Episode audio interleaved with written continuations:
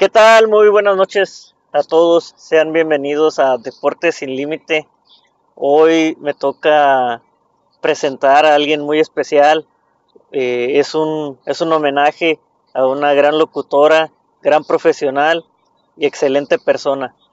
Le doy la cordial bienvenida a Karina Pérez, alias La Mami. ¿Qué tal? ¿Cómo te encuentras el día de hoy? ¿Qué onda, Joel? Muchísimas gracias. Y, oye, no, pues hasta yo me la voy a creer. Qué bonita presentación. Y pues aquí andamos, mire, todavía echándole gritos por aquí por allá, ya sabes, pronto nos pintamos los locutores. Hablamos hasta por los codos, imagínate. Eso es bueno. Entonces ahora te toca del otro de la otra cara de la moneda y esperemos sea de tu agrado. Cuéntanos cómo, cómo es que, que, te gusta esto de la locución eh, cómo lo formas pues y cómo haces tu carrera. yo, pienso que eh, para los que somos papás o los que son papás deben de poner la atención mucho las habilidades de los niños, a qué juegan desde pequeñitos, porque ahí está realmente yo creo que el talento o la vocación a lo que se pudieran dedicar. Yo desde muy chiquita me encantaba jugar a la reportera, me encantaba eh, hablar sobre las caricaturas y ponerlas en, en mute y todo este rollo. Hasta le pregunté a mi papá qué se necesitaba hacer para ser locutora.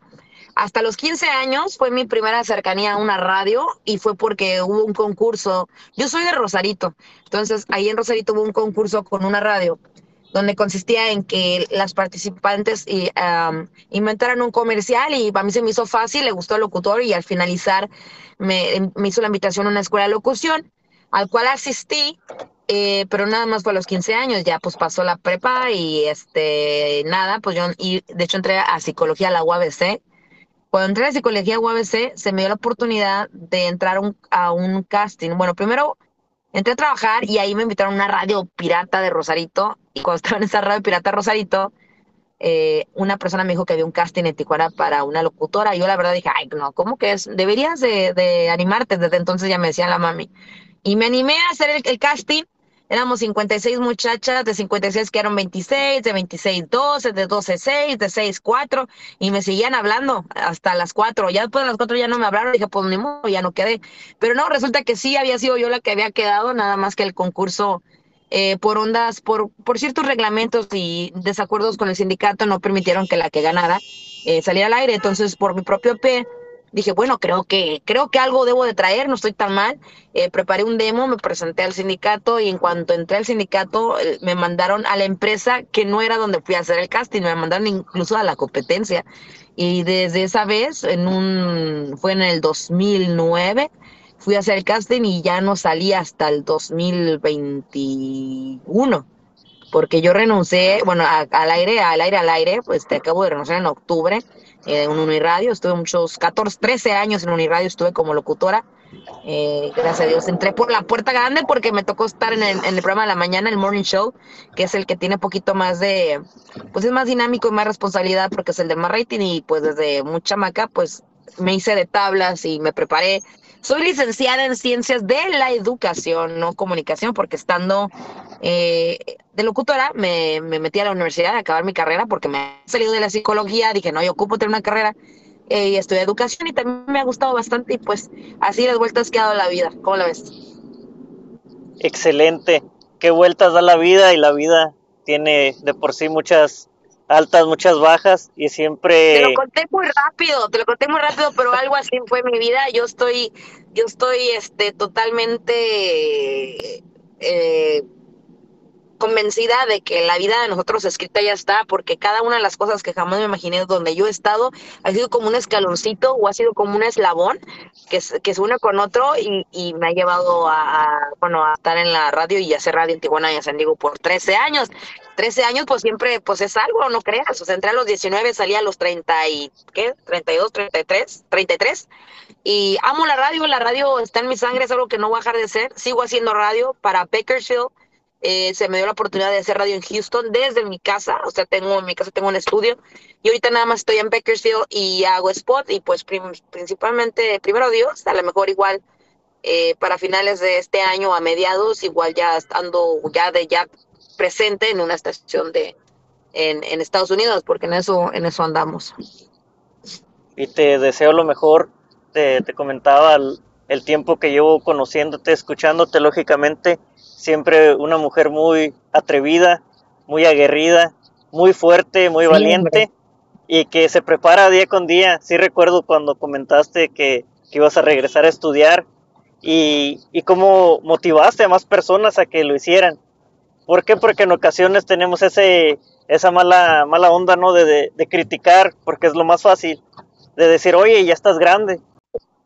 Fíjate que, que a veces los talentos, por su, los dones, los talentos, las habilidades deportivas, tú que estás en ese ambiente también, las habilidades deportivas, eh, el talento, los dones, todos tenemos aptitudes y tenemos que, que primero reconocerlas y, y, creo que sacarle juguito a eso. Estoy totalmente de acuerdo. Lo que no estoy de acuerdo y que es mi caso y que ojalá todos traigan ese mismo chip es que no se confíen, pues, o sea, no, no porque seas el bueno en fútbol, ya no quieras eh, seguir cultivándote y seguirte preparando, porque tarde o temprano va a llegar alguien y te va a comer el mandado. Entonces, creo yo que eh, a mí se me dio la radio sin, sin nunca haber hecho radio, pero yo sabía que me tenía que preparar. Entonces, este, me he metido cursos cuanto no te imaginas de todo tipo, hasta de liderazgo, de emprendimiento, de lectura, este, coaching, eh, junto con terapia, licenciaturas en educación, porque es, es, te hace de tablas, pues, te hace de tablas y es necesario para, para, para ser competitivo, porque si no te comen el mandado. Es correcto, seguirse preparando porque nunca dejas de aprender y aprendemos de todos, hasta del que menos pensamos porque eh, así es la vida. eh, no es una competencia, es una manera de crecer todos juntos en esta sociedad. Oye, y a lo mejor, a lo mejor me voy a echar la soga al cuello porque sé que te escuchan muchos que se dedican al fútbol. Amo el fútbol, fíjate, no tan, ahora más que nunca. No me preguntes mucho de equipo, pero tengo un niño de seis años que, juega, que es defensa. Entonces, me acabo de ir a, a un este, a un torneo ya te imaginarás cómo nos fue yo gritando y pues estuvo muy padre, la, fue, fue el torneo Cachanilla, estuvo muy botana la verdad, pero este, pero hay muchos, a mí, yo que, que también doy clases en una secundaria, hay muchos que se confían, yo quiero ser futbolista y quiero ser futbolista, oye sí hijo, pero, pero no hay como un futbolista que sepa escribir, que sepa leer y que sepa tener diálogo, me explico, o sea, prepararse, vaya, porque una lesión y ahí quedas, o sea, es un complemento de, de todo. Y creo que, que, siempre uno nunca va a terminar de aprender. Entonces creo que eso tenemos que tenerlo claro, de que siempre tenemos que cultivarnos y aprendernos, ser siempre más competitivos. La que tengas, ¿eh? porque nunca vas a terminar de aprender. Sí, porque bien lo comentas, se acaba tu deporte por edad, por lesión. Entonces, ¿qué más hay? ¿Qué más hay que ofrecer? Eh, y en este tipo de Porque entrevistas. Así tengas dinero, ¿eh? Así ah, tengas dinero eh, este, y tengas negocios, no inventes, o sea, mucho de negocio y mucho famoso y, y, hablas para la fregada y eso, eso es gacho, eso es muy gacho que no tengas diálogo, que no, no tengas este conversación, que no tengas eh, que seas una persona astuta, no, no estoy pidiendo que, o sea, no estoy diciendo que sean eh, los de Premio Nobel de la Paz, ¿verdad? Pero que, que tengan pues con queso las quesadillas, como decimos, ¿no? Igual la artistiada, ¿eh? igual los cantantes va igual. Sí, también. Eh, es para todos, en todas las disciplinas. Sí. Este, tienes que, que, aportar un poquito más y realmente si, si te ven como una imagen, porque a veces nos equivocamos, ¿no? Y los tenemos en un pedestal y, y se nos puede caer muy pronto uh, en la manera de expresarse fuera de las canchas, llámese cualquier deporte, y dices, oye, realmente es a quien sigo, quiero ser como él, porque yo soñaba ser como alguien, pero no, no, no, como que está, está desviado. ¿Sabes qué? Sigue jugando, mejor me enfoco en otra cosa porque por, por este lado no me vas a ayudar. ¿Y pensaste en algún momento tirar la toalla? Nunca, nunca, nunca, siempre he sido muy persistente. Yo jamás pensé cuánto iba a ganar, o sea, no es como que, ay, este, lo voy a hacer porque, o sea, no lo hice es más, yo jamás pensé que, que, iba a poder ganar un dólar de esto, ¿sabes? Porque, porque era algo que a mí siempre me había gustado. A lo mejor por eso no entré a estudiar comunicación, porque la verdad, yo pensé que era un trabajo que era de gente que nomás tenía palancas y de repente veo, veo que no, y, pero no, jamás, jamás he tirado la toalla. Eh, los cambios que he hecho en la radio han sido porque uno tiene que, que trascender. He hecho hasta stand-up, joder, déjame decirte, o sea, me metí en un curso también hasta de stand-up y toda la cosa. Eh, uno tiene que, que, innovarse y trascender y, y, yo ya había estado en todos los turnos en Uniradio, gracias por fortuna que he estado en todos los turnos, ya los manejé y, y pues llega un momento que dices tú, bueno, quiero seguir creciendo, ya no se puede aquí, agradezco por la gran escuela que me han dado y pero pues voy a seguir volando ahorita que tengo todavía años este, productivos, ¿no? Que, que estoy en una edad todavía productiva y que creo yo que todavía puedo seguir haciendo radio hay mucha gente que piensa que la radio este, ya está en sus últimas, pero no, la radio es, es un elemento que jamás, jamás, jamás, jamás creo yo que va a tener, eh, nunca se va a caducar. Eso jamás, nunca, nunca va a morir. ¿Por qué? Porque cada vez hay nuevos talentos, hay nuevas maneras de expresión y este tipo de comunicación es lo más lindo que, que existe. ¿Algún mensaje que desees compartir y cuáles son tus sueños como gran cierre.